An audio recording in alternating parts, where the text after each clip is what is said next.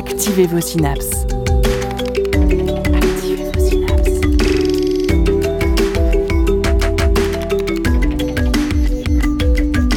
Poussez la porte du labo des savoirs et entrez dans un monde de science et d'expérience. C'est le labo des savoirs. Notre vie commence des mois avant notre arrivée au monde, alors que nous sommes encore au chaud dans le ventre maternel. Les dernières recherches suggèrent que cette période de 9 mois est loin d'être une bulle isolée de l'extérieur. Au contraire, elle aurait des influences sur l'ensemble de notre vie, notamment quand on parle d'alimentation. On appelle cela l'empreinte nutritionnelle et c'est le sujet de l'émission du jour. Vous êtes bien, vous êtes à l'écoute du Labo des Savoirs.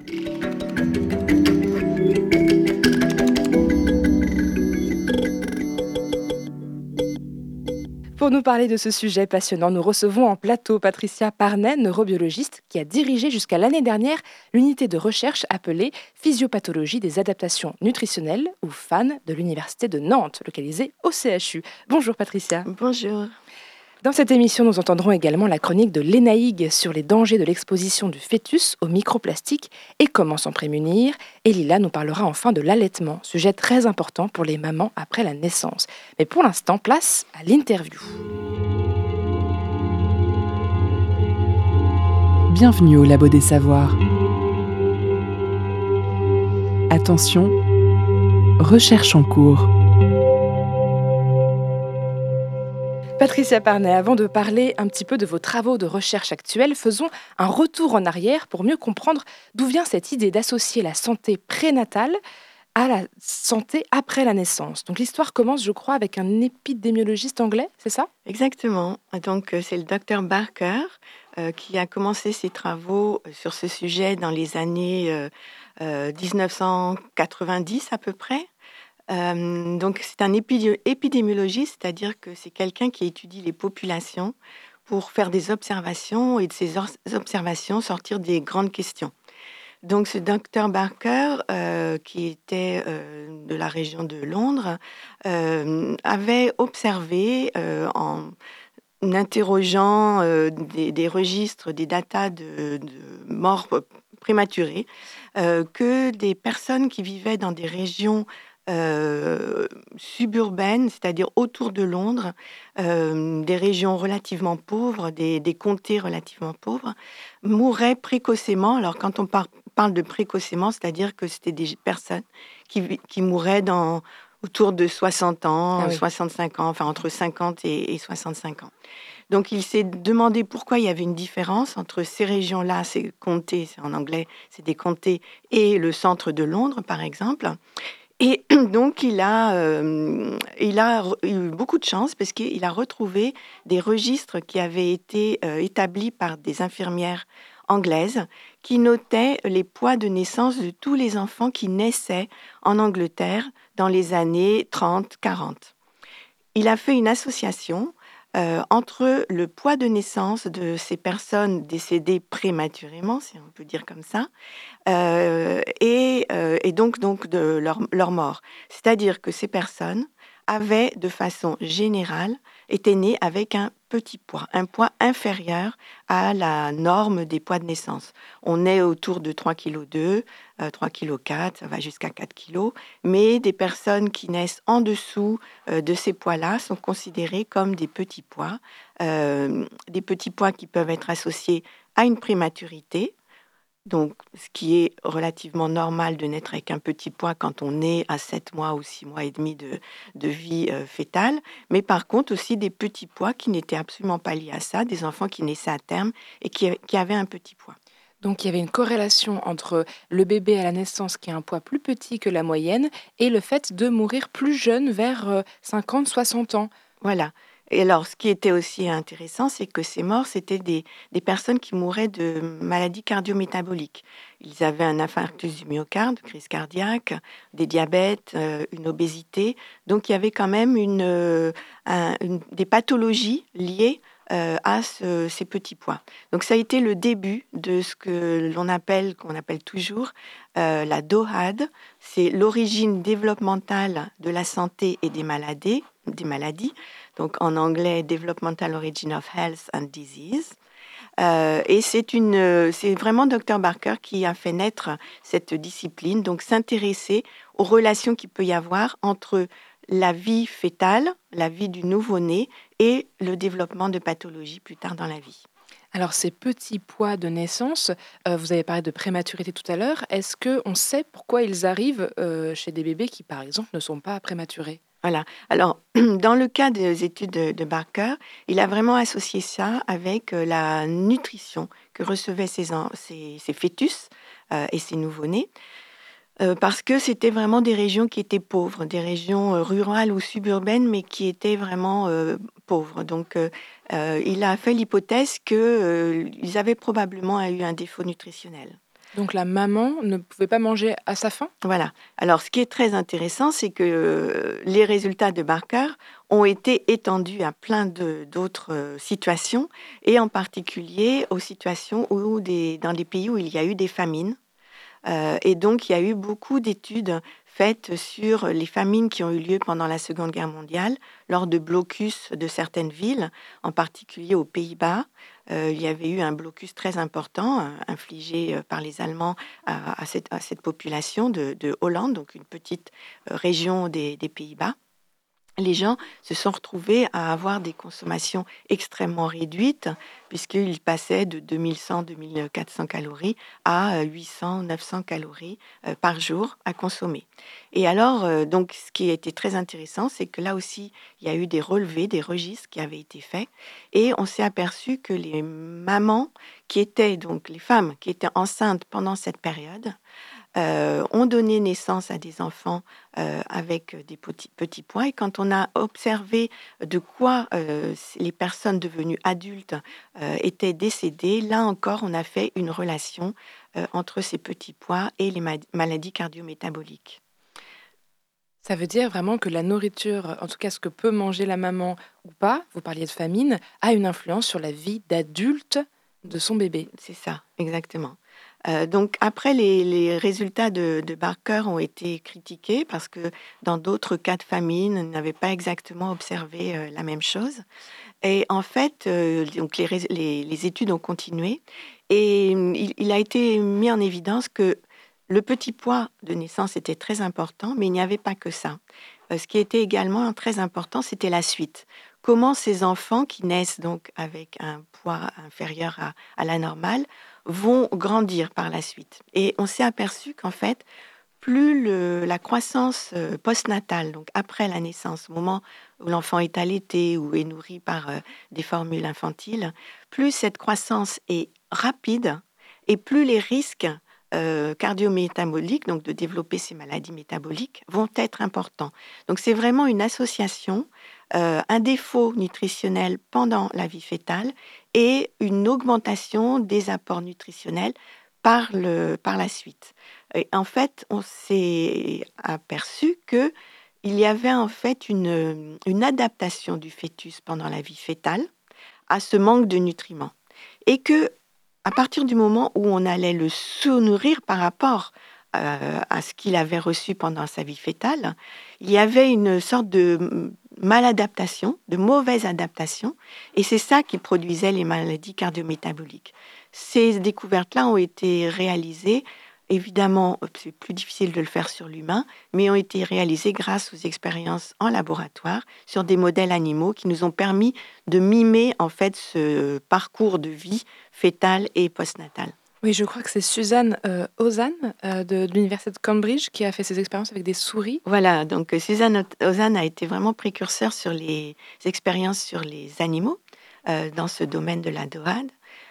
donc Suzanne Ozanne est un professeur de Cambridge qui a fait une étude très intéressante, extrêmement simple, mais qui a été très bien publiée et qui est toujours citée, puisqu'elle a nourri des souris euh, femelle avec euh, un apport normal, donc on appelle ça un régime contrôle, ou au contraire un régime euh, pauvre en protéines, une sous-nutrition qui a entraîné une sous-nutrition de la mère et du coup une sous-nutrition du fœtus. Et par la suite, elle a fait des adoptions croisées. Elle a fait adopter des petits souriceaux qui étaient nés avec un poids inférieur à la normale par des mères qui étaient nourries normalement ou même surnourries avec des apports, par exemple, de régime très riche en, gras et en sucre. Et elle a observé à quel moment les animaux, donc cette descendance, allaient mourir.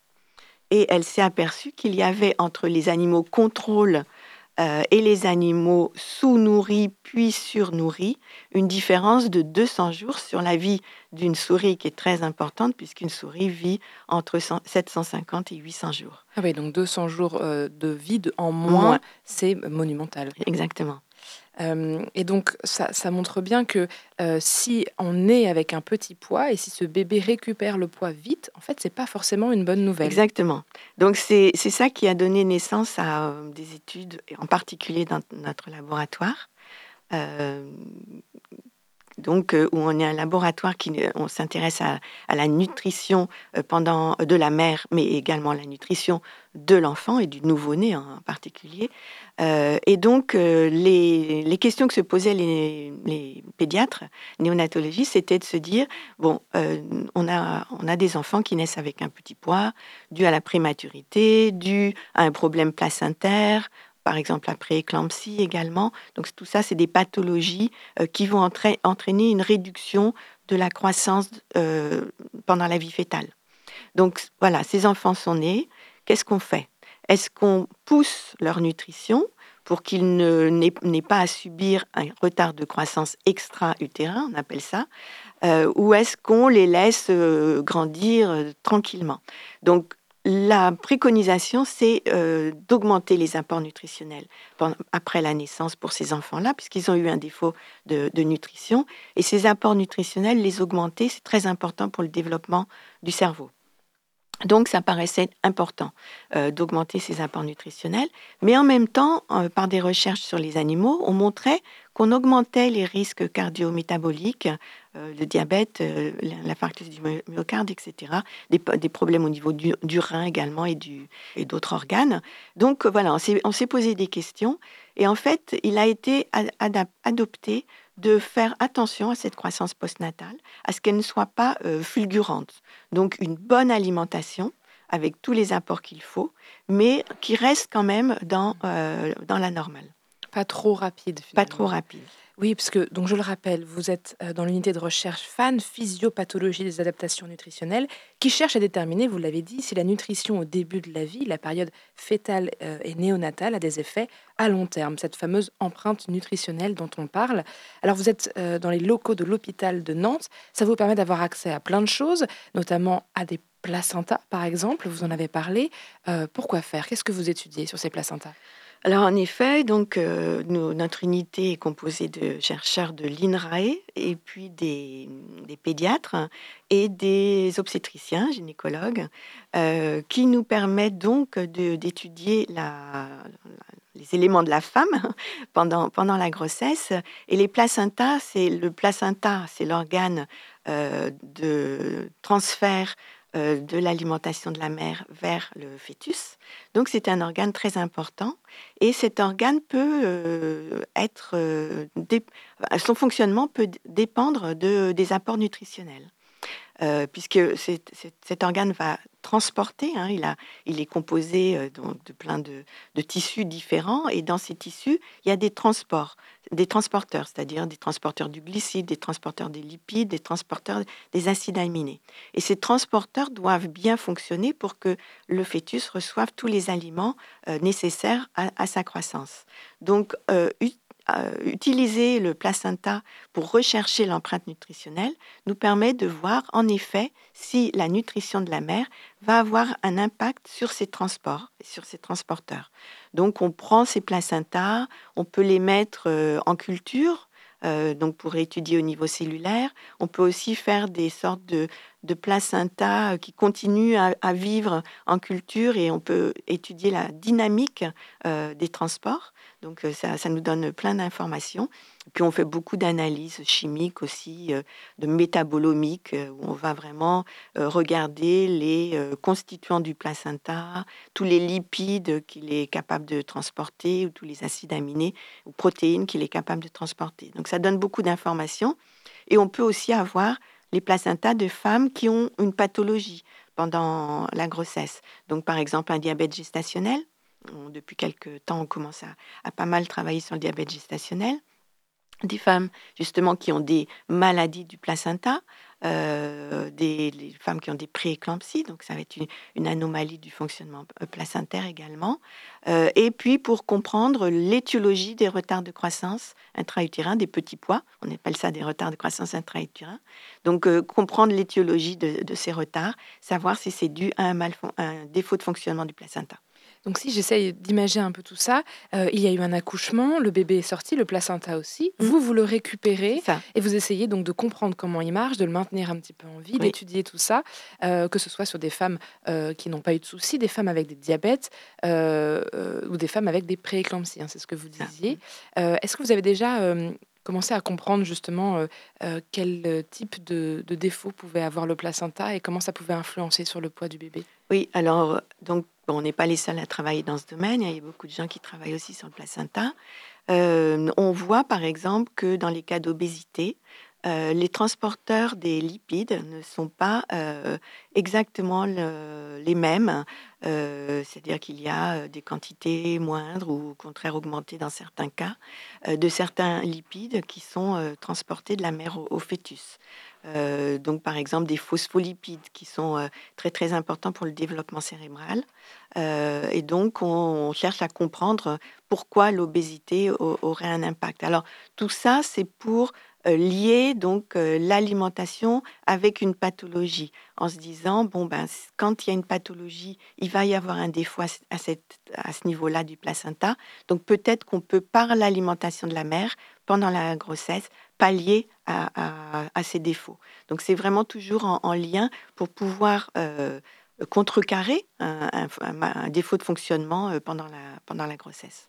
Vous analysez aussi la qualité du lait maternel. Oui. Pourquoi? Alors tout à fait.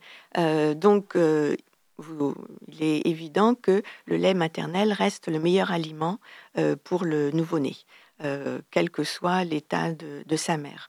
Euh, les, pédiatres euh, conseillent, recommandent très très fortement aux femmes d'allaiter euh, le plus vite possible hein, pour que l'allaitement se passe bien, mettre l'enfant au sein très très rapidement et, tenter de durer au moins pendant trois mois, voire six mois si c'est possible. Donc le lait reste le meilleur aliment. N'empêche que c'est un, aliment qui n'a jamais pu être reproduit, par exemple, dans les formules infantiles. On s'en approche, mais le lait maternel est d'une complexité rare, vraiment très très complexe, et donc il y a beaucoup d'études à faire sur, sur ce lait. Nous, ce qu'on voulait savoir, c'est dans les cas de prématurité, dans les cas de retard de croissance intra-utérin, euh, comment était le lait euh, de, ces femmes qui, donnaient naissance à ces enfants? Et donc, on a analysé de façon très approfondie euh, les composants de ce lait, savoir s'ils étaient plus pauvres en protéines, en lipides, en, glucides ou au contraire plus riches. Et en fait, on s'aperçoit que la, nature est extrêmement bien faite, puisqu'en général, euh, la mère qui va donner naissance euh, à un prématuré ou à un enfant avec retard de croissance intra-utérin euh, va avoir un lait qui va être de qualité supérieure, qui est un lait qui normalement est capable de contrecarrer les défauts qui ont eu lieu pendant la vie intra-utérine. Donc, euh, c'est des, exemples de recherches et de découvertes qui ont été faites. C'est génial, ça veut dire qu'une maman qui donne naissance à un petit poids, ce fameux petit bébé plus petit que la normale, à, cause de peut-être famine ou problèmes euh, nutritionnels pendant la grossesse, a dans son lait les moyens de le faire grandir plus vite, de le faire rattraper un peu ce retard. Oui, donc en expérimentation animale, on a pu aussi montrer, alors sur des rats, des rats, que des rats à qui on donnait une alimentation pauvre en protéines pendant euh, la gestation, euh, on pensait que du coup leur lait allait être pauvre en protéines, qui, allait avoir moins d'acides aminés. Pas du tout. En fait, il y a une compensation et elles vont donner un lait qui est bon avec des quantités bonnes d'acides aminés. Par contre, on s'est quand même aperçu qu'il y avait un défaut au niveau des lipides. On s'y attendait pas du tout. Euh, donc, on, voilà, ça nous permet de, faire des, modèles euh, aussi expérimentaux, nous permet aussi de se poser d'autres questions. Et du coup, là, on a observé qu'il y avait un défaut de lipides. Donc, pourquoi? Comment contrecarrer à ce défaut de lipides Donc, c'est tout un tas de recherches qu'on peut mener au laboratoire. Et la recherche continue. On a parlé d'allaitement, mais l'alimentation des bébés ne s'arrête pas là. Le régime alimentaire a beaucoup varié au cours de l'histoire. C'est ce dont tu vas nous parler, Lila. Et oui, à l'époque du Moyen Âge où la diversification alimentaire n'était pas franchement répandue, les parents faisaient de leur mieux pour nourrir leur bébé avec du lait maternel, car on pensait que les traits de caractère de la mère se transmettaient aux enfants via l'allaitement. Cependant, ce n'était pas toujours possible. En effet, pour ces paysannes qui travaillaient dans des conditions difficiles durant de longues journées sous le soleil, la production de lait maternel diminuait drastiquement. Pour pallier à ça, elles nourrissaient leur nouveau-né avec du lait animal, donc de chèvre, de brebis ou d'ânesse. Le lait de vache n'était pas consommé par les enfants non sevrés car trop indigeste. Ces pratiques n'étaient toutefois pas courantes, puisque, comme pour la transmission des caractères de la femme allaitante, on pensait que les laits animaux transmettaient la bestialité aux enfants. Aujourd'hui, on sait qu'il est déconseillé de donner des laits animaux et végétaux aux bébés. En effet, d'après l'INSERM, trop maigres, pas assez caloriques et pauvres en calcium, fer, zinc, etc. Ils ne permettent pas d'apporter au bébé tout ce dont il a besoin. La transition de nourriture nourriture liquide et nourriture solide ne se faisaient pas de manière délicate, comme il est aujourd'hui conseillé de le faire. Les mères allaitantes rajoutaient des saveurs amères, comme de la moutarde, de l'absinthe, de la suie ou même du cérumen sur le sein pour provoquer le dégoût de l'enfant. Oui, c'est radical. Et oui. L'alimentation solide se faisait avec de la bouille à base de lait de vache très indigeste pour les moins de 3 ans et de pain bouilli. Les familles les plus riches rajoutaient du miel dans ces préparations, le but étant de rendre le bébé le plus costaud possible. Inutile de dire qu'il est aujourd'hui plutôt déconseillé de donner de tels plats au moins d'un an, le lait de vache étant beaucoup trop riche en protéines et sels minéraux, et ne parlons pas du miel, ce dernier, qu'il soit pasteurisé ou non, peut causer un grave empoisonnement alimentaire appelé botulisme infantile. En bref, faites bien attention à ce que vous donnez à votre bébé. On peut penser que parce qu'un aliment est sucré, ça peut être une petite friandise, mais n'oubliez pas que les petits choux de moins d'un an sont très peu résistants aux bactéries et au surplus de sucre. Donnez-leur une bonne purée et ils seront contents. Merci beaucoup Lila pour cette chronique. Tu m'as appris un truc, je savais pas que le miel était toxique pour les nouveau-nés. je vais faire attention. On écoute tout de suite Mission de Vivi Brown et on revient juste après la pause musicale.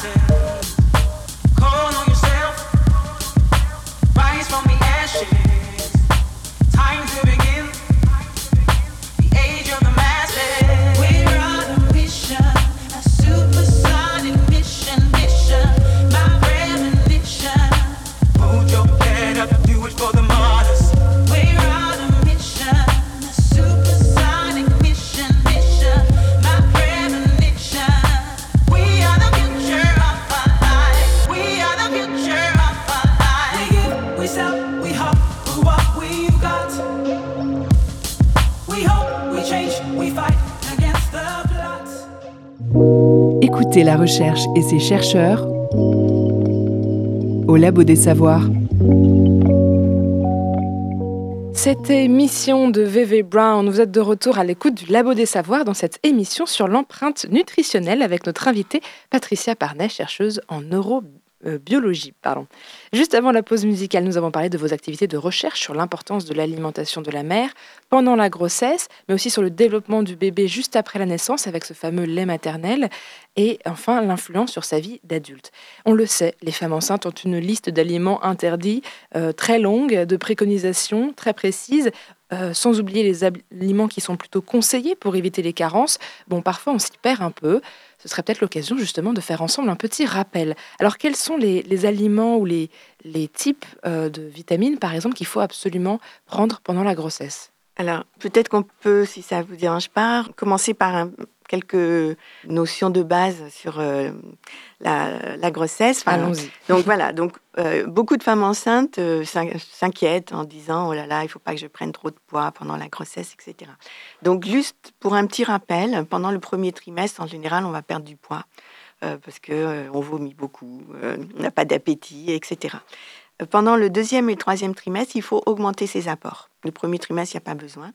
Le deuxième et troisième trimestre, il faut augmenter ses apports environ de 300 calories par jour. Donc manger plus. Donc il faut manger un peu plus et continuer à manger de façon extrêmement variée, comme on a l'habitude de le faire. Et si on ne le faisait pas, essayer de manger le plus varié possible.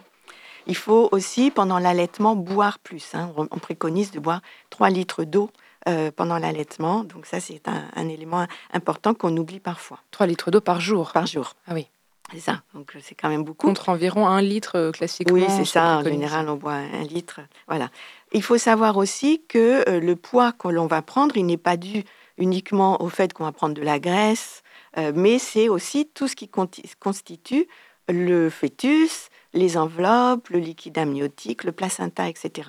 Donc on chiffre à peu près, je, je regarde mes petites notes pour pas me tromper, 9 kilos entre le fœtus au moment de la naissance, le placenta, le liquide amniotique et puis le volume sanguin qui augmente aussi beaucoup hein, pendant, pendant la grossesse et puis des réserves de graisse quand même que, que l'on fait. Donc 9 kilos, déjà une prise de poids de 9 kilos, c'est absolument pas inquiétant, c'est tout à fait normal.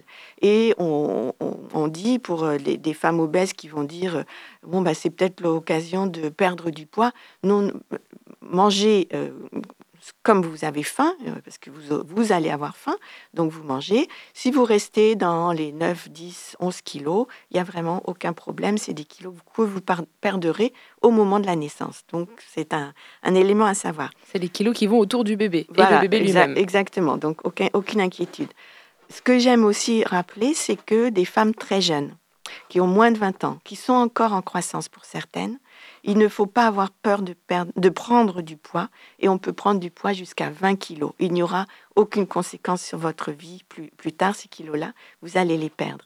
Mais vous êtes en croissance et votre bébé est en croissance, donc il faut, il faut prendre du poids. Donc ne pas s'inquiéter de la prise de poids pendant la grossesse. C'est ça. Et euh, pour les femmes avec des jumeaux également, il y a une prise de poids plus importante et là, là aussi, il n'y a pas d'inquiétude à, avoir. Euh, donc, il y a une augmentation du poids pendant le deuxième et le troisième trimestre, euh, avec un fœtus qui va naître à 3-4 kilos. Donc, ça, c'est vraiment pour le poids.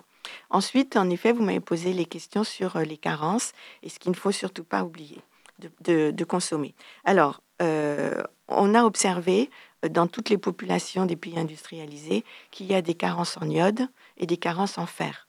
L'iode et le fer sont extrêmement importantes pour le développement du fœtus. Euh, pour le développement euh, neuronal en particulier, le développement du, cerveau. Donc, euh, c'est des besoins importants.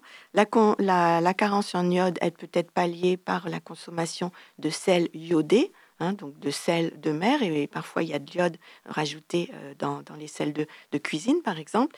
Voilà, et puis de consommer des produits de la mer, évidemment cuits, hein, puisque ça fait partie des interdictions hein, de ne pas manger de produits crus de la mer des fruits de mer, des fruits de mer quand on est enceinte, les huîtres, etc. Mais du poisson, on peut y aller. voilà, et puis même des, des, des, des crustacés euh, cuits. Il n'y a, aucun problème du moment que c'est cuit. Pas de sushi, euh, mais du poisson et des crustacés cuits. Les moules frites, on peut y aller. Les moules frites, on peut y aller. La carence en fer, euh, donc il y a un besoin qui est très important du fer, c'est 200 mg par jour si on est détecté avec une anémie il faut. Euh, qu'est-ce que j'ai. Excusez-moi, je me suis trompée. C'est 20 mg par jour. Et si on a une anémie qui est détectée par le médecin, on va jusqu'à 30 à 50 mg par jour. Donc le médecin donnera du fer. en général, c'est une mesure qui, qui va être faite. Le fer, on le retrouve dans la viande, on le retrouve dans les légumes secs, euh, dans les amandes qui sont très riches en fer. Donc ça, c'est pour le fer.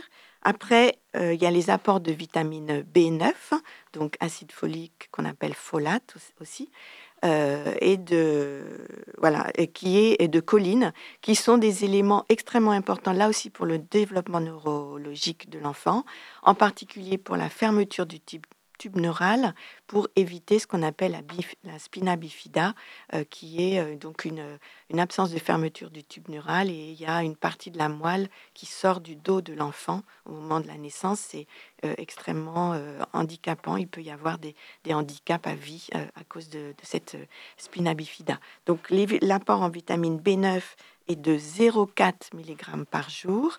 là aussi, il peut y avoir un dosage de fait. Euh, donc un bilan sanguin qui va permettre de, mesurer euh, la déficience en folate. Par contre, pour la choline, il n'existe pas de dosage, euh, donc c'est très difficile à détecter la, choline. Et là aussi, c'est des apports en, des apports alimentaires en, viande, mais aussi les légumes à feuilles très vertes, les épinards, les, le cresson, etc. Donc on peut pallier à cette, euh, à cette euh, carence en, en, consommant ces aliments-là. Alors pour revenir sur la fameuse vitamine B9, donc le, folate ou l'acide folique, souvent elle est prescrite hein, par euh, les, gynécologues ou les obstétriciens avant la grossesse ou pendant la grossesse. Donc on peut prendre des pilules de cette, de cette vitamine pour être sûr de ne pas en manquer. Voilà, dans certains pays, par exemple aux États-Unis, ils ont carrément décidé de supplémenter le pain en acide folique. Euh, pour couvrir toute la population en fait. Et comme ça, la population à risque, qui sont, que sont les femmes enceintes, euh, est couverte par, par l'alimentation générale. On ne le fait pas en France.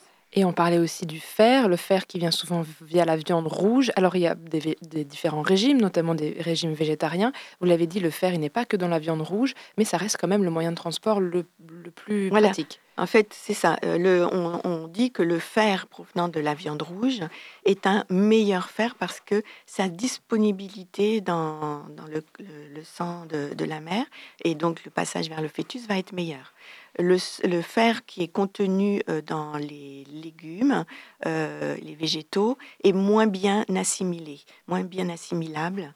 Euh, donc, alors on va, on va dire que dans les cas de les femmes, pour les femmes végétariennes, donc qui ne consomment pas de, viande, il n'y a pas de contre-indication à, continuer ce régime à partir du moment où elles vont prendre des produits laitiers et des œufs et qu'elles et donc, il va y avoir cette mesure de, fer qui va être faite hein, pour être sûr qu'elles ne sont pas anémiées. Si elles sont anémiées, de toute manière, elles vont être, euh, on va leur prescrire euh, de, la, de prendre du fer.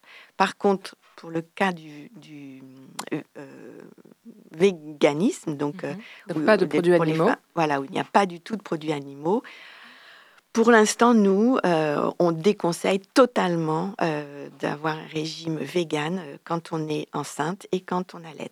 Donc, voilà. Donc, bon, peut-être pour le temps de la grossesse, remanger à nouveau des produits laitiers et des œufs. Des œufs, voilà, c'est ça. Qui ont tout de même une empreinte carbone, pour reparler un petit peu d'écologie, qui est inférieure à la viande rouge. C'est déjà un moindre mal. Les œufs dans lesquels il y a aussi de la choline, hein, dont vous parliez à l'instant. C'est ça. Donc, c'est des apports. Donc, la, choline, c'est comme la, vitamine B9, c'est vraiment euh, très, très important pour le développement euh, neuronal. Euh, la difficulté de la choline, c'est que on se rend compte que les femmes sont carencées. C'est difficile à mettre en évidence parce que le dosage de la dans, dans le sang est difficile à faire. donc, on s'en rend compte en fait quand on, on étudie des sous-éléments de la choline, par exemple la phosphatidylcholine. Et la phosphatidylcholine, c'est un élément de la, des membranes euh, des, cellules, et en particulier de, la myéline, donc euh, les cellules, enfin de la, couche de myéline euh, qui est dans, le système nerveux central, autour des neurones. Et donc, c'est comme ça qu'on peut se rendre compte qu'il y a des déficiences. Donc, c'est assez difficile à mettre en évidence. Ça, c'était pour les apports vraiment essentiels. Essentiels, vitamines, dont le calcium, le magnésium aussi. Euh, donc, sont, bon, le calcium, c'est par les apports laitiers, hein, magnésium aussi, le chocolat, par exemple, qui en contient aussi. On peut manger du chocolat pendant la grossesse, oui, c'est important. Tout, à fait. Et donc, les apports en protéines, donc glucides, lipides, on va pas beaucoup changer ces, apports. Donc, on va manger un petit peu plus, donc il y en aura un petit peu plus. Mais par contre, les protéines, c'est important. Il faut augmenter euh, pendant le deuxième et le troisième trimestre ces apports pour atteindre 60 grammes de protéines euh, par jour. Euh, dans notre alimentation habituelle, on est plutôt autour de 40, 40 grammes de protéines par jour. Donc là, il faut les augmenter. Très bien. Donc là, on a un bon bilan, en tout cas, de ce qu'il faut absolument faire. Je pense que j'oublie rien. Et il y a aussi ce qu'il ne faut pas faire. Alors ça, on le sait, mais il vaut mieux le répéter.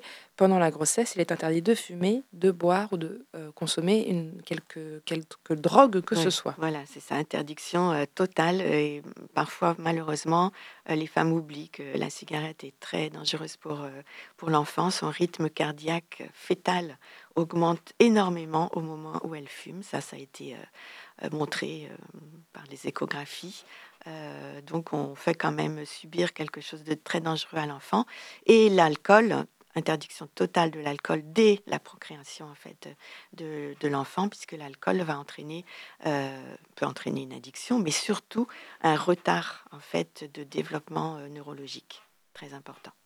Donc pas de cigarettes, pas d'alcool, pas de drogue. Mm. On le sait, on le répète, mais c'est important. Tous ces rappels sont bien sûr à retrouver sur le site du gouvernement, les 1000 premiers jours.fr. D'ailleurs, alors euh, pourquoi parle-t-on des 1000 premiers jours? Oui, c'est vrai qu'on ne l'a pas dit. Donc on considère que, pour nous, on considère que les 1000 premiers jours, c'est de la conception de l'enfant à ses deux ans. Ça, fait donc euh, ça fait 1000 jours. Et euh, donc on met, on met bien en évidence, en parlant de ces 1000 premiers jours, que la période fétale et la période de toute petite enfance hein, est très très importante pour euh, déterminer en fait le devenir en bonne santé de l'individu. Donc dans notre cas, c'est parce qu'on regarde l'alimentation, mais il y a plein d'autres études qui vont montrer euh, l'effet de la pollution pendant ces mille premiers jours, euh, l'effet de la maltraitance pendant ces premiers jours, mille premiers jours, que ça soit une maltraitance sur la euh, qui va lui entraîner un stress très important hein, pendant, pendant sa grossesse ou, ou, pendant, pendant la période où elle va allaiter l'enfant, ou alors la maltraitance du tout petit enfant donc, qui va naître et qui, qui se développe. Donc euh, voilà, il y a beaucoup de, domaines dans, le, qui prennent en compte ces, ces 1000 premiers jours, aussi bien physiologiques que psychologiques. Alors avant la naissance, le fœtus est déjà sensible à son environnement, on l'a vu avec la nourriture, mais il existe d'autres dangers, notamment sans surprise le fameux plastique que l'on retrouve partout. Et c'est ce dont tu vas nous parler, Lénaïque. Oui, Sophie, notamment du microplastique. Le microplastique, c'est de petites particules plastiques résultant de la dégradation d'objets dispersés dans l'environnement. Là où ça devient une préoccupation sanitaire, c'est lorsqu'on retrouve ces particules dans notre quotidien, dans les aliments, les boissons, les bouteilles plastiques, les cosmétiques, les dentifrices, les vêtements en tissu synthétique et j'en passe. Alors est-ce que les microplastiques sont nocifs dès la grossesse pour le fœtus? Eh ben, le développement du bébé pourrait en effet être affecté par les perturbateurs endocriniens, autrement dit des substances chimiques présentes dans les plastiques et qui perturbent le système hormonal, au point d'être mis en cause dans l'apparition de certains cancers.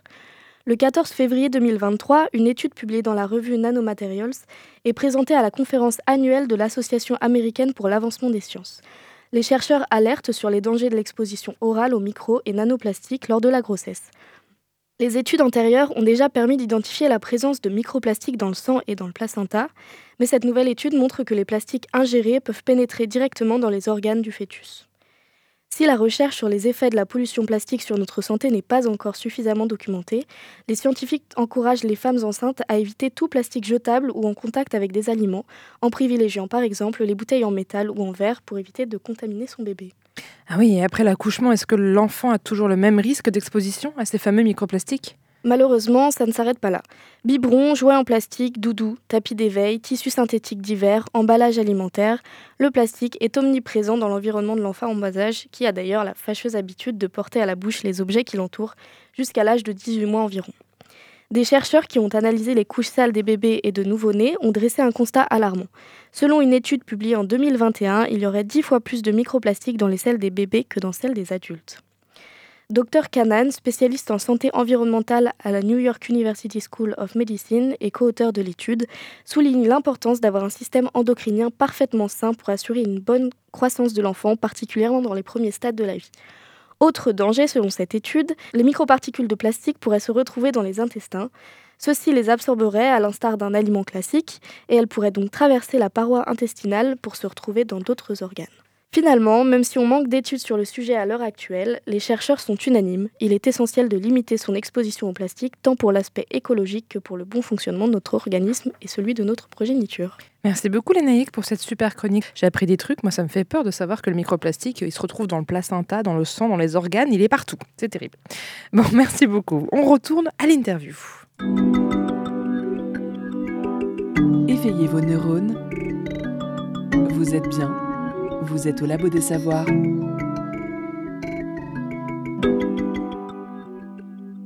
Alors, retour à l'interview avec vous, Patricia Parnet. Nous avons donc parlé ensemble du de naissance, de la nutrition pré- et post-natale. On vient d'ailleurs de faire euh, un petit récapitulatif de tous les apports essentiels pendant la grossesse et notamment aussi des interdits. Euh, il y a aussi une influence de la nutrition sur le développement cérébral. Et c'est votre spécialité, je le rappelle, vous êtes chercheur en neurobiologie. Alors, quelles sont les conséquences d'une sous-nutrition sur le développement cérébral du bébé? Alors, les travaux que j'ai engagés euh, en arrivant dans l'unité FAN, en effet, étaient plutôt tournés vers la neurobiologie, puisque je suis neurobiologiste, et par- partaient d'un- d'observations, là encore, épidémiologiques, euh, donc qui découlaient des travaux de, David Barker, où on montrait, euh, donc, euh, qui montraient donc ces risques de maladies cardiovasculaires chez les personnes nées de petits poids.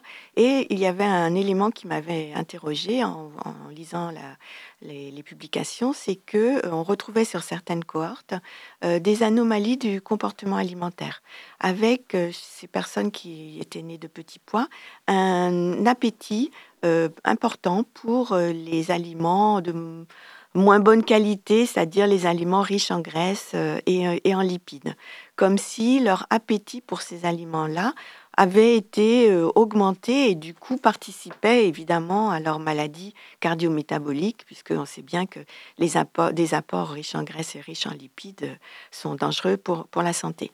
Et donc je me suis posé la question, est-ce qu'il se pourrait que ce petit poids, enfin cette dénutrition pendant la période fétale, ait pu avoir un effet sur les structures cérébrales qui régulent la prise alimentaire. Donc j'ai fait des, des études sur modèles animaux pour essayer de comprendre ça. Donc j'ai repris un peu les travaux de Suzanne Ozanne avec l'alimentation pauvre en calories ou pauvre en protéines pour entraîner des, des retards de croissance intra-utérin, donc des, rats, des ratons qui sont nés avec un petit poids. Donc on perdait à peu près 10% de leur poids de naissance par rapport aux ratons contrôle. Et j'ai étudié leur comportement alimentaire tout au cours de la vie mm, pour essayer de, comprendre ce qui se passait. Donc, ce qui se passe, c'est qu'au début de la vie, en effet, ces ratons vont consommer, quand on va leur donner de l'aliment, euh, on dit ad libitum, c'est-à-dire autant qu'ils veulent, ils vont consommer plus. Et alors, ce qui est intéressant, c'est que euh, normalement, un rat, euh, un rat mange beaucoup la nuit, c'est sa période d'activité, et il mange peu le jour. Et là, ces animaux-là, euh, ils mangeaient beaucoup la nuit, comme les animaux contrôle, et puis ils grignotaient pendant, pendant la journée, donc de façon différente que les animaux contrôle. Euh, ensuite, quand on les passait sous un régime riche en gras et en sucre, on appelle ça high fat diet dans notre jargon, et ben là, on voyait vraiment euh, une, une différence très importante de leur euh, pattern alimentaire. Les animaux euh, qui n'avaient pas subi de retard, quand on les mettait sous high fat diet, ils consommaient beaucoup la nuit et un petit peu le jour, parce que l'aliment est très appétissant, donc quand même ils consommaient. Mais les animaux qui avaient eu un retard de croissance, eux, ils consommaient beaucoup la nuit et beaucoup le jour. Donc on avait vraiment un changement de, leur- pattern alimentaire. Donc ça, c'était un élément. Et quand on leur donnait le choix euh, on leur donnait des petites coupelles de nourriture avec des, nourritures riches en protéines, d'autres riches en lipides, d'autres riches en, sucre. Et eh ben, ils allaient plus spontanément vers les coupelles riches en lipides et riches en sucre. Donc un, appétit pour ces aliments-là. Donc une fois qu'on a constaté ces, éléments de, comportement alimentaire, on s'est demandé s'il pouvait y avoir un impact sur les structures cérébrales euh, de la régulation de la prise alimentaire. Alors ça, ces structures-là, c'est les neuroendocrinologues qui, étudient ces, ces structures. Elles se trouvent dans une zone bien particulière du cerveau, c'est l'hypothalamus. Donc l'hypothalamus est une toute petite zone, mais qui est cruciale pour notre physiologie, puisque c'est dans l'hypothalamus qu'il va y avoir la régulation de toutes les grandes fonctions physiologiques. La prise alimentaire, le sommeil, la sexualité, la croissance, les rythmes cardiaques. Donc cette structure va vraiment, les échanges hydriques aussi, est vraiment très très importante. Elle est composée de groupes de neurones et donc nous, on savait, il y avait beaucoup d'études qui étaient faites sur la régulation de la prise alimentaire et on savait qu'il y avait donc des groupes de neurones qui sont qu'on appelle orexigènes, c'est-à-dire qu'ils favorisent la prise alimentaire, et des groupes de neurones anorexigènes, c'est-à-dire qui empêchent, qui mettent un frein sur la prise alimentaire. Et ces neurones, ils sont régulés par des hormones, c'est pour ça que c'est les neuroendocrinologues qui étudient ces, structures, des hormones qui sont euh, synthétisées par le tissu adipeux, euh, par le pancréas, par le système gastro-intestinal, l'intestin, et qui sont euh, modulées par les apports nutritionnels. Donc, donc, en fonction de la nourriture qui a été reçue par notre corps, notre corps peut envoyer des messages, des hormones à cet hypothalamus et lui dire peut-être fais-nous manger plus ou fais-nous manger moins, si je résume. C'est ça, tout à fait. En particulier, les réserves en, gras, euh, les réserves adipeuses, euh, le, permettent de synthétiser une hormone qui s'appelle la leptine. Et cette leptine a un rôle très très important sur ces petits neurones euh, qui donnent un signal positif ou un signal négatif sur la prise alimentaire. Alors, il n'y a, a pas que cette structure-là, il y a d'autres structures. Il y a les structures qu'on appelle hédoniques, c'est-à-dire celles qui vont nous faire rechercher le plaisir et nous procurer du plaisir qui sont très impliqués dans la prise alimentaire aussi. Hein. C'est pour ça qu'on est euh, euh, plus, ou moins gourmand, qu'on va être attiré aussi par plus, différents types d'alimentation. Et puis après, il y a les, structures corticales qui sont, elles, les structures qui donnent euh, les informations et les ordres d'aller chercher la nourriture, par exemple, euh, d'aller faire son marché, et de, marcher pour aller faire son marché, etc. Donc c'est très très compliqué, hein, toutes ces, toutes ces structures. voilà. Mais nous, on était vraiment intéressés par euh, les, zones de l'hypothalamus.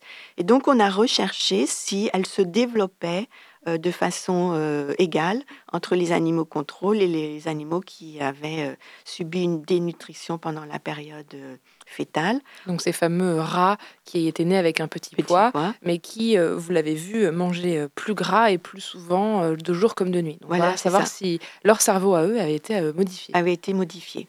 Donc ils répondent différemment à la leptine, par exemple. Donc la leptine qui vient de nos, nos tissus graisseux donne le signal d'arrêter de, de, consommer.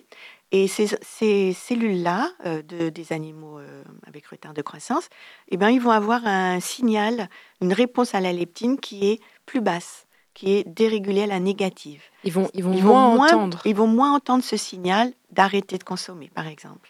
C'est un, des éléments qu'on a pu démontrer. Donc ils seront plus gourmands puisqu'ils vont pas avoir envie de s'arrêter et donc peut-être manger plus. Voilà. Ah oui. Mmh, voilà. Et est-ce que ces résultats que vous avez démontrés chez les rats euh, peuvent être extrapolés à l'humain ou c'est encore trop tôt? Alors c'est trop tôt. On, a, on avait fait une étude sur des enfants euh, nés euh, prématurés avec petit poids ou sans petit poids, des enfants nés à terme avec petit poids. Et ce qu'on a observé, c'est que donc on a en fait on a donné aux mamans des questionnaires alimentaires pour euh, étudier le comportement alimentaire de leurs enfants. Est-ce que c'était des petits mangeurs? Est-ce que c'était des gourmands? Est-ce que c'était des enfants qui avaient une néophobie, c'est-à-dire euh, la peur des aliments, qui n'aimaient pas tester, qui n'aimaient pas goûter des nouveaux aliments, qui allaient se cantonner à certains types d'aliments plutôt qu'à d'autres? Et on a montré que que les enfants soient prématurés ou nés à terme, à partir du moment où il y avait un retard de croissance intra-utérine, donc un petit poids de naissance, en fait, euh, il y avait un comportement qui était un peu différent.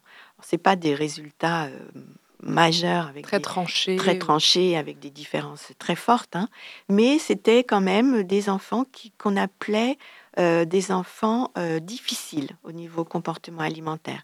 On appelle ça en anglais des picky eaters. Donc des enfants, euh, voilà, des enfants difficiles qui choisissaient leur euh, aliment, des enfants des fois qui ne mangent qu'un seul type d'aliment, vraiment qui ont une, euh, préférence, marquée. Et malheureusement, souvent, la préférence, c'est pas vers les aliments les meilleurs. Oui, pas sur le poireau, mais plus sur les coquillettes au beurre. Voilà, c'est ça. ou des petits fromages ou des, des choses comme ça. Donc, du coup, c'était intéressant parce que ça montrait que ben, il faut faire attention, vraiment. Alors, il connu hein, que pendant les deux premières années de la vie de l'enfant, il faut lui présenter beaucoup de types d'aliments, varier énormément, ne pas, ne pas avoir peur d'insister, etc. Mais c'est vrai que ces enfants-là, euh, il faut euh, avoir être plus vigilant euh, pour leur alimentation et vraiment bien, bien les aider à avoir une bonne alimentation dès le début de la vie, puisque on sait que plus tard, ça peut avoir des, des, conséquences, importantes. Sur toute la vie de l'enfant, voire de la vie d'adulte. C'est ça. Alors, on écoute Love You Still de Freddy Forbidden et on finit cette conversation passionnante juste après la musique.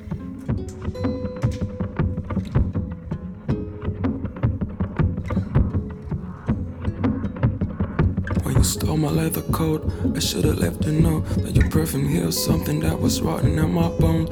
I flooded with the demon, but the feeling lives strong. When the hips don't lie, I will grab and float on. My lips won't fight for a kiss, is it wrong? Let's fly, babe, cause I'm an ass for a vacation. I start to feel the connection, so I gotta wait for it. When the morning feels cold, the shit's not warm, and I love you still.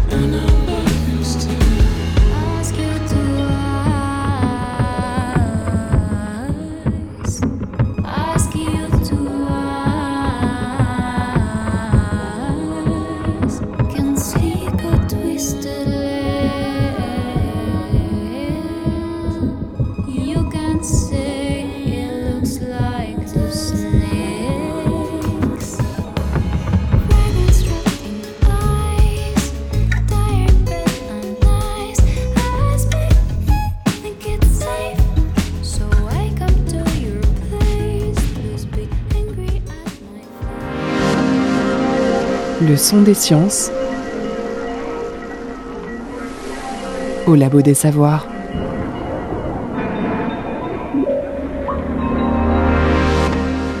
C'était Love You Still de Freddy Forbidden. Nous sommes de retour en plateau avec Patricia Parnet, chercheuse en neurobiologie à l'unité de physiopathologie des adaptations nutritionnelles de l'Université de Nantes. Alors on peut difficilement parler d'alimentation sans parler de microbiote. Les études sur cette microfaune de bactéries et de virus au cœur de notre organisme sont de plus en plus nombreuses. La composition de notre microbiote aurait une influence sur l'apparition de maladies, mais aussi sur notre santé mentale. Alors si l'empreinte euh, nutritionnelle se fait avant la naissance, l'acquisition du microbiote, lui, se fait au moment de la sortie du bébé par le vagin, c'est ça? Exactement. Donc on considère euh, à l'heure actuelle que le fœtus est stérile. C'est-à-dire que pendant la vie fétale, lui-même, son tube digestif, sa peau, etc., ne contient pas de, microbiote. Il n'y a pas de bactéries, euh, pas de champignons, pas de virus présents euh, euh, sur ses organes, dans ses organes, sur sa peau, etc. Au moment de la naissance, le bébé, quand il va naître par voie basse, donc la voie vaginale, va s'enrichir du microbiote de sa maman. Il va s'enrichir du microbiote vaginal, du microbiote fécal, du microbiote de la peau, enfin tout l'environnement euh, de la maman. Très vite, le bébé va être mis sur la peau de la maman, hein. on préconise les contacts avec la peau très rapidement, et puis il va être allaité. Et donc là encore, il y a tout un microbiote, toute une flore qui va euh, se transférer euh, vers le nouveau-né c'est d'autant plus rapide qu'on part euh, d'une, on pourrait, dire, une boîte de pétri vierge, c'est-à-dire où il n'y avait pas de microbiote. Et donc ces premiers, euh, ces premiers éléments bactériens qui vont s'implanter chez le petit vont être très importants puisqu'ils vont déterminer en fait comment va être l'environnement qui va recevoir euh, pendant, on considère les trois ou quatre premières années de la vie de l'enfant, qui vont recevoir le microbiote qui se constitue et qui va constituer son, le microbiote qu'il aura euh, à peu près toute, toute, sa vie. Alors, donc, euh, il a été observé qu'en effet, les bébés qui naissaient par césarienne avaient eux aussi un microbiote, mais un microbiote qui était plus proche de l'environnement. Euh, de la clinique, de l'hôpital, et puis beaucoup de la peau de la maman, et et par contre, il n'y avait pas ce microbiote vaginal ou ce microbiote fécal qu'on observait sur les enfants qui naissaient par, euh, par voie basse. Donc une différence en début de vie d'implantation d'un microbiote. Donc ce microbiote euh, arrive dès la naissance, que ce soit donc par césarienne ou par euh, voie basse. Euh, vous l'avez dit, ça, s'enrichit et ça sert de base à toutes les bactéries qui vont venir derrière pendant les trois premières années de la vie. Donc ça, a une influence très forte. Est-ce qu'il y a des, des, mamans qui peuvent, sans le savoir, donner, on va dire, un microbiote plus favorable à leur bébé? Alors, pour l'instant, c'est encore très très difficile à dire. il, y a, il, y a, peu d'études qui euh, permettent de dire qu'un microbiote va être plus favorable qu'un autre. Euh, dans notre cas, nous, on repasse à l'expérimentation animale hein, pour, euh, pour étudier ça. Et on a fait une étude, je vais vous la dire très très rapidement, une étude sur des, des rates obèses ou des rates minces. qui, et, et, on a utilisé le microbiote fécal, vaginal et le microbiote du lait euh, de ces deux types de rats qu'on a transférés à des petits ratons au moment de la naissance.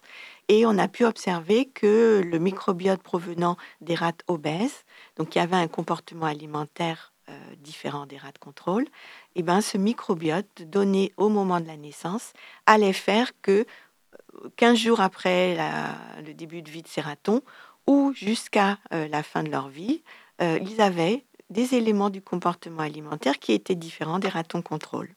Donc voilà, une influence en tout cas du microbiote transféré euh, tout au cours de la vie. Donc, si on résume un peu tout ce qu'on s'est dit, on s'en est dit des choses extraordinaires.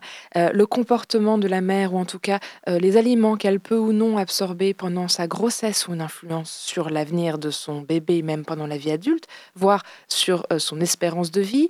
là, on parle du microbiote qui est transmis au moment de la naissance, qui aurait également une influence sur le comportement alimentaire. Et enfin, la, prise alimentaire juste après la naissance, le poids qui est regagné ou non, notamment pour les petits pois, a encore une influence. En fait, ces quelques mois, ces quelques jours aussi autour de la naissance euh, sont vitaux pour le bébé et influencent énormément de choses. Exactement, c'est ça. Euh, donc c'est vraiment euh, cette, ce concept de la DOAD, c'est vraiment un concept extrêmement intéressant qui semble évident, mais qui n'avait jamais été vraiment démontré par aussi bien l'épidémiologie, l'étude des grandes populations, que par l'expérimentation. Et c'est ce qu'on s'attache à faire euh, dans les laboratoires. Merci beaucoup en tout cas, Patricia Parnet, de nous en avoir si bien parlé dans cette émission.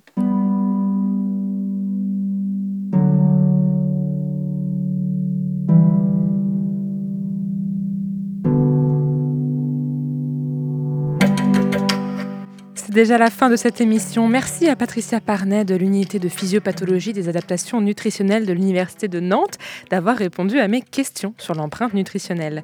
Merci également à Lila et Lénaïg pour leur super chronique. Cette émission a été écrite et réalisée par Sophie Potvin. Elle est disponible sur toutes vos applications de podcast. Retrouvez-nous sur le labodesavoirs.fr ou sur nos réseaux sociaux et on se dit bien sûr à la semaine prochaine pour une nouvelle émission.